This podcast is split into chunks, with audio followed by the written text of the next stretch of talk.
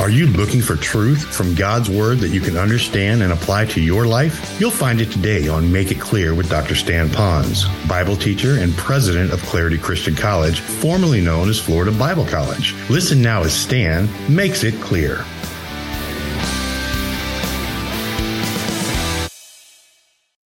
We need to be careful, first of all, of our comparing that person with someone else. The Bible says in Scripture clearly it's unwise. And then, secondly, that we wouldn't condemn the other person. When you condemn another person, you are chipping away at that other person instead of building them up. And the very thing you want is that person to be better. But unfortunately, subtly, Satan has got us to believe his lie in the secular worldview, and we've chiseled them away from the very strength we wanted that person to have. All right, here's the third word, and it's the word contradicting. Contradicting. How do you like to be interrupted in the middle of you speaking when you say something and someone's got to correct you? It's painful when they do it privately, but it's horrifically painful when they do it publicly, when they're correcting you, contradicting you. James says, if you're wise, you don't sweat the small stuff, just let it go. You don't have to correct them on every little thing. Now, obviously, if your husband is looking out at the surf over here and he's driving off the cliff over there, you're going to say, hey, get that car back on the road, you know. But most of the times, most conversations, and most days does not need that. Sometimes it's time for us to sprinkle a little bit of grace on that. So let's not be so contradicting. You know, Thursday when we went to the store, no, it was Friday. Remember when I wore that green dress? No, you wore slacks. Read my lips. That gets old real fast. If you agree, say, uh huh. Why is it the ladies that always are the loudest, you know? So, guys, maybe it's because we do that. All right, so number one, we want to make sure that we check our integrity. And that's a heart thing, not sin management. Uh, secondly, we want to talk about how we add value to other people and be sure that we don't poke them and we bring out the anger. Then, when they get angry, we point our finger back at them for their anger. And it might have just been us that scratched them first. All right, let's look at number three. If I am wise, I won't minimize your feelings. I won't minimize your feelings. But the wisdom that is from above is gentle. One translator wisely translated it considerate. So it is gentle, but it's gentle based on an attitude of love. I, I, consider your feelings, I consider who you are. It means mindful of the other person's feelings. There's a common mistake that if I don't feel the way you feel, then your feelings must be invalid or illogical. I, I went by that. That's pretty heavy. Let me slow down. If I don't feel what you feel, then that must mean that your feelings are invalid and illogical. Now, that's how the world thinks, and that's how some of us can think. But we need to be very, very careful that sometimes the same person might feel about something a little bit differently than you do. They might see things from another perspective than you might see it. So it might be good for us to talk about it a little bit. Here in Hawaii, we call it ho'oponopono a little bit of forgiveness, a little bit of time to sit down and talk and let the person explain when did you get hurt and how did it happen and how do you see the situation and what was going on at the time and what was involved. I promise you, that takes a lot of time, doesn't it? And our life is so fast, we don't do it. So, therefore, we don't take the time, and our relationships really suffer because of it because we're running to the next event with our kids the next movie or playing catch up to something that was so trivial that got behind that we never had the time, watch this, to really know the people around us, really know them, consider them, what makes them tick and ticked, to really get to know them. Look at Proverbs 15, verse 4. It says, A wholesome tongue is a tree of life. That means it lasts long and there's multiple generations but perverseness in it breaks the spirit. So we have to be very careful of how we deal with them. Think about their feelings. Maybe I could set up a scenario for you. Let's talk about the husband comes home, and as he arrives at the house, he comes in and he says, Oh, my day was just horrible today. My boss didn't like me. The traffic was bad. The air conditioning quit on the car. Now, I'm not talking about guys you can't whine.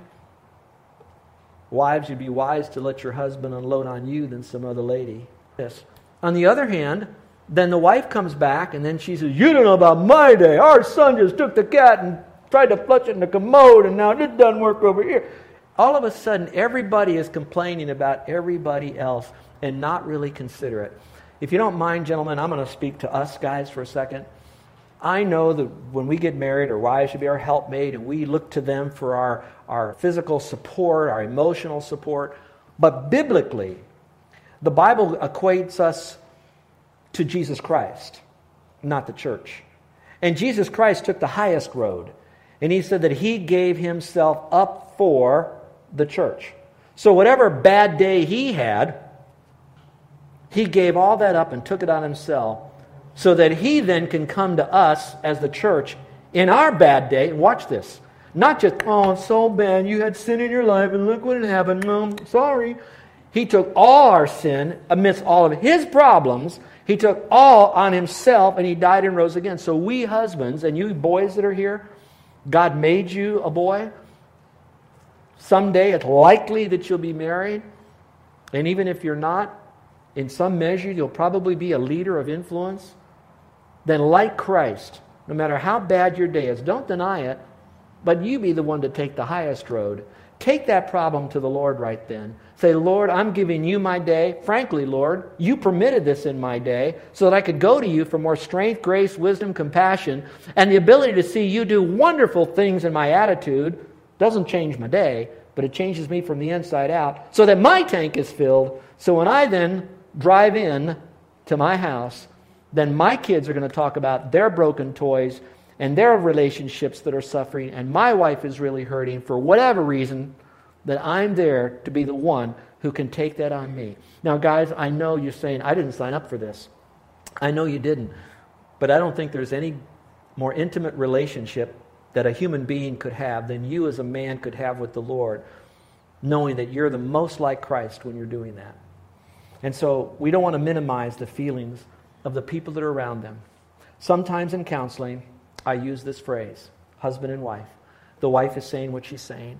The reality of it, the real reality of it, might not be true. But because she's saying this and she's saying it from the depths of her heart, it is true to her. It's like if someone said, Oh, there are Indians in the parking lot and they've all got their bows and arrows aimed at us. Now, I could tell that woman, you dummy, there's no Indian. We don't live in that age and all of that. For that moment, it's time for me to power down. And at that moment, perception is reality to her.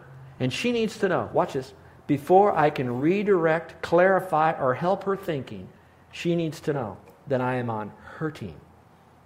That I fully, as much as I can, at least try to understand. That's wisdom. Wisdom and understanding, we read about that her. So that now she's ready to say, I'm not alone. And now encouragement is helping her see her situation from God's perspective. Now, I did that in a marital thing. We got a lot of single people in here. You can do it with a roommate, you can do it with a friend, you can do it with other people here at church. But that's how we do it. We won't minimize another person's feelings. All right, let's go to number four. If I am wise and wanting to build healthy relationships, I won't criticize your decisions or your suggestions. I won't criticize your decisions and your suggestions. It says, But the wisdom that is from above is willing to yield. Now, we hear a lot about yielding your spirit and all of that, which is biblical. But if I could put that into working words, it would be I'm yielding to your decision, at least willing to genuinely listen to your decision. I want to hear your suggestion as well. A wise person can learn from anybody, he's not defensive. I don't know, but it just seems that in some measure the Lord has allowed me to have effectiveness with youth. I don't know why, because I don't shuck and jive a lot with kids. I don't know all their language. I can't, I, if they were to text me the way they text their friends, I probably couldn't even understand what they're writing, okay? Whatever it is, I just don't. But somehow I can connect to them. I think what has happened is way back, somehow, when I was much younger in my ministry, I mean much younger, like 18, I went to a youth group. And my youth group had a youth pastor that was, in my opinion, 17, opinion, what's it worth? I thought he was pretty much out to lunch. He didn't connect, his leadership skills weren't strong, He had integrity and all that, but somehow he did not exude genuine compassion for the kids. So while he was teaching, I took notes from his sermon. When he was rambling, which was often, in my opinion, I would write down what I would not do from this man. There was a few things I would do, but very little. It wasn't long before that man came to me and said, I don't want to do this Bible study. I'm not connecting. Would you take over this youth Bible study? I was 18, never did this before. And I said, You bet. Now I took it on with a lot of faith and a whole lot of ignorance. When I then came, I asked one of the best speakers at our Bible college to come and sit in the back for a month and critique my communication because there's a lot of difference between speaking well and communicating. You can be a great speaker, people remember the speaker, a communicator will remember his message. And I wanted him to critique me after the youth group was over. We played with the kids, we had a good time, we interacted, brought the kids home, we'd go meet. And then I'd say, okay, tell me how to cow eat the cabbage. And he really helped me. But I'm going to tell you, I was so grateful for that person who came into my life to help me. So, to do this, folks, you have to be open to another person's suggestions and sometimes their decisions if it's going to add value to your life. I've taken some liberty here by going to the RSV and the Living Bible. These are basically paraphrases and, and all, but I think just hearing it again from another version might help you a little bit. That phrase here talks about are you open to reason? Or if you are, a wise person will allow discussion. So I'm going to ask you a question, my dear friends. Are you a reasonable person? Can your kids reason with you? Will you sit down and listen to them to explain to you their world from their perspective when they speak to you? I hope you can. Maybe it's time to tell you a little story about a new pastor who just came to church. Just this one pastor preached his message, and when he was done, there was a man who came up afterwards and said, You know what, Pastor? That message stunk. It was pathetic. It was horrible.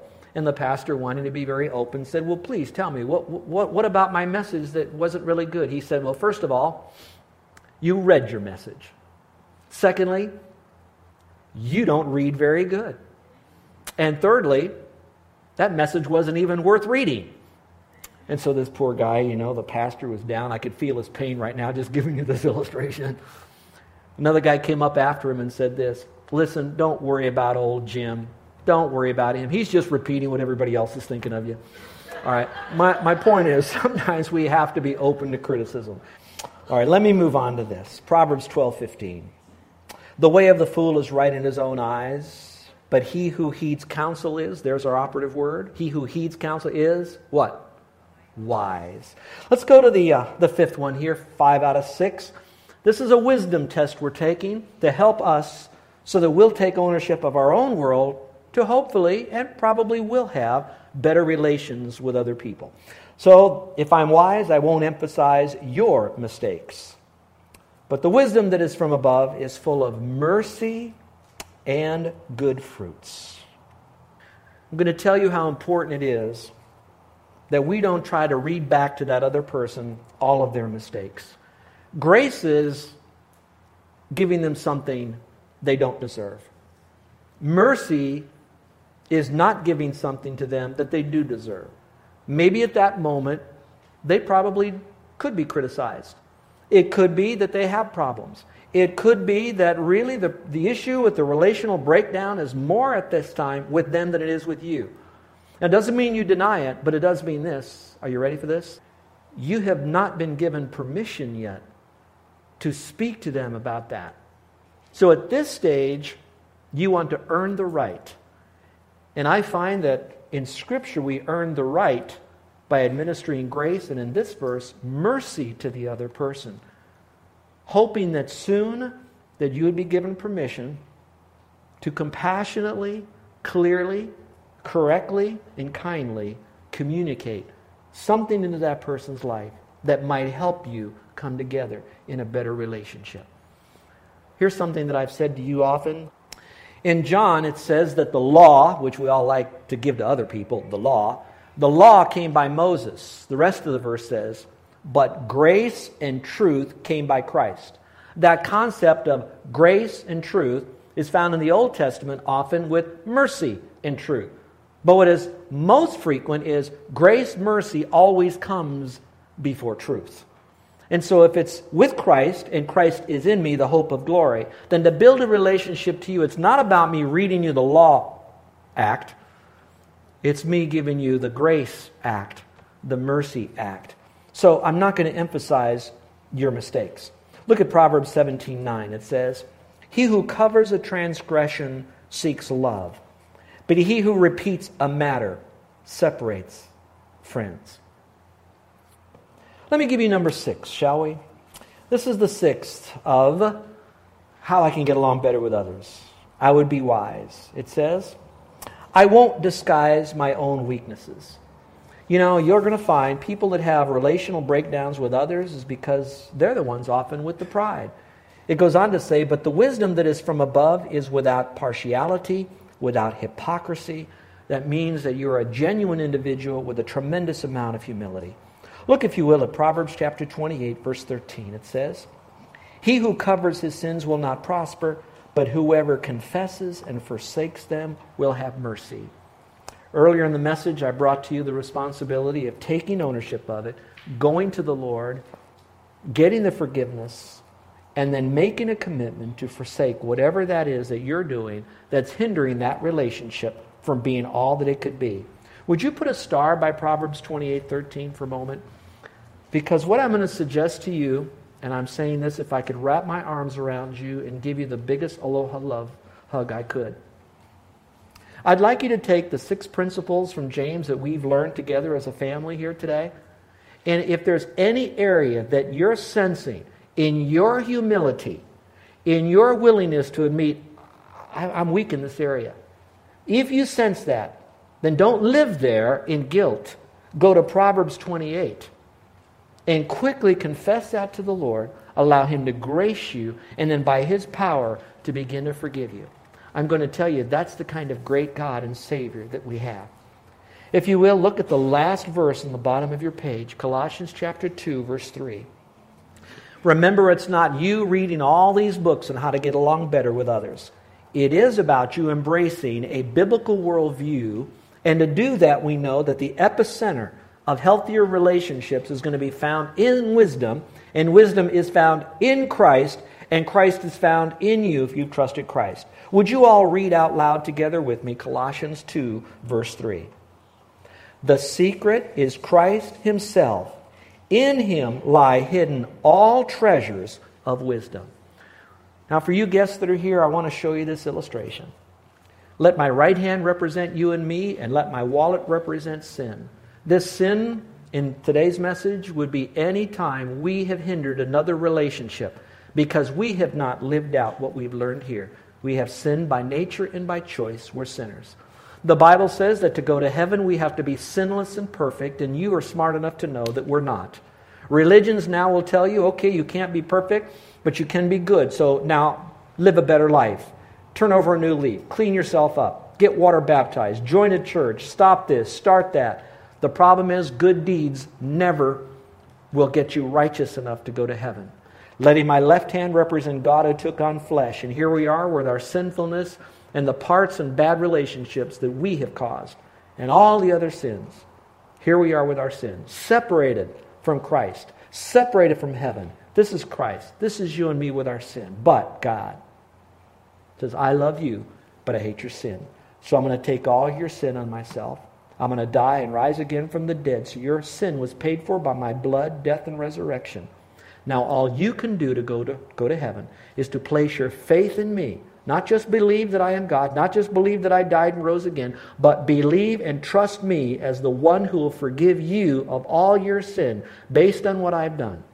So you place your faith in me, and then what I'll do is I'll forgive you and I will give you my perfection so that when you die, I don't see your imperfection, I see my son's perfection. You won't perish, but have everlasting life. For God so loved you, he gave his Son, that whoever you are would believe in him, you wouldn't perish, but have everlasting life. That is the ultimate do over. First, with a relationship with him, and now with the power and the wisdom to have a relationship better with others. Let's pray, shall we? You're not here by accident. Whether you know it or not, God brought you here at this strategic time so you would hear this message. I believe that. I know that. Now, how that happens and how that's worked out in your world, that's between you and the Lord right now. But I promise you that you have been given all that's necessary to help you begin a road toward better relationships. First of all, your relationship with God. God loved you, so therefore he sent his son to die, rose again to pay your way to heaven by his blood. You heard the message that all you need to do is to place your faith in Christ to have eternal life. He is now reminding you of your sin and your absolute necessity to trust in Christ. And nothing you do yourself will help you. He lovingly tells you that you don't have to know it all to go to heaven, but do need to know that you're a sinner in need of a Savior and that Christ will save you when you place your faith in Him alone. Now, that's your part. I pray you call upon Him in your heart and trust Him as your Savior. Praying doesn't save you, but there is that acknowledgement with Him that you're trusting Christ. Let Him know that. Once you've done that, and the rest of us who already have done that, He is now expecting us to begin a road toward better relationships with others. So, who do you need to start with first? May I suggest you start with yourself? What do you need to do to take ownership of where you have failed? Humble yourself beneath the mighty hand of God, and He will exalt you in due time by His grace. He'll give you a do over. And then, secondly, who do you need to go to to ask their forgiveness? That you need to work on something. Now, whether or not they forgive you, that's between them and their own conscience and ability and whatever. But if you genuinely and you humbly go to them and ask for forgiveness with the same, perhaps, brokenness with which you broke them by your sin, they're more apt now to genuinely forgive you. And then when they do, remember Proverbs 28. It is with the intention by his power to forsake whatever it was that was breaking that relationship on your side. Whether it's at home with your mate, your kids, your parents, your siblings, fellow people at work, neighbors, extended family, clubs, teams, sports, people in the church, even. I promise you, when you do, there's something inside of you that God now begins to heal. In a certain measure, you'll begin to feel it. So, is there anyone in here today that would say, Pastor, pray for me because I did at the front end? I trusted Christ as my Savior today, and I know now on God's Word I will have eternal life and I'm going to heaven. In fact, me praying for you won't even get you into heaven. It's just you acknowledging that you trusted Christ today and you want me to pray for you. That's all. Pastor, I am trusting Christ today for the forgiveness of my sin, and now I know I'm going to heaven. Anyone else? Thank you. How many of you would like to have prayer because God spoke to you about the need for better relations with other people and your responsibility to at least clean your house, your house, your world? And you'd like to have prayer right now. And it's not, me praying for it is not going to give you any magical power.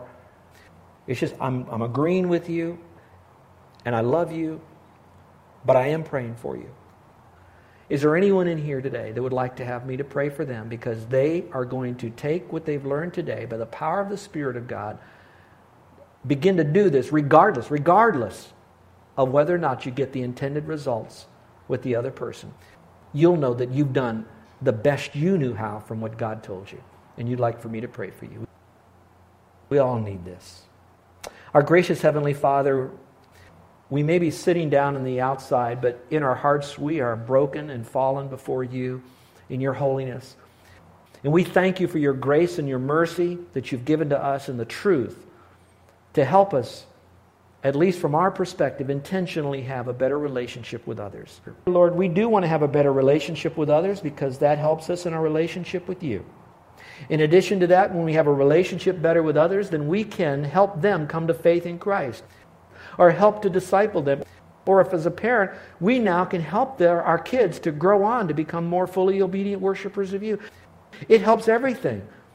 And so help us, Father, to embrace these truths for ourselves so we truly then can add value to others. And in the name of Christ and for your glory, we pray this. Amen.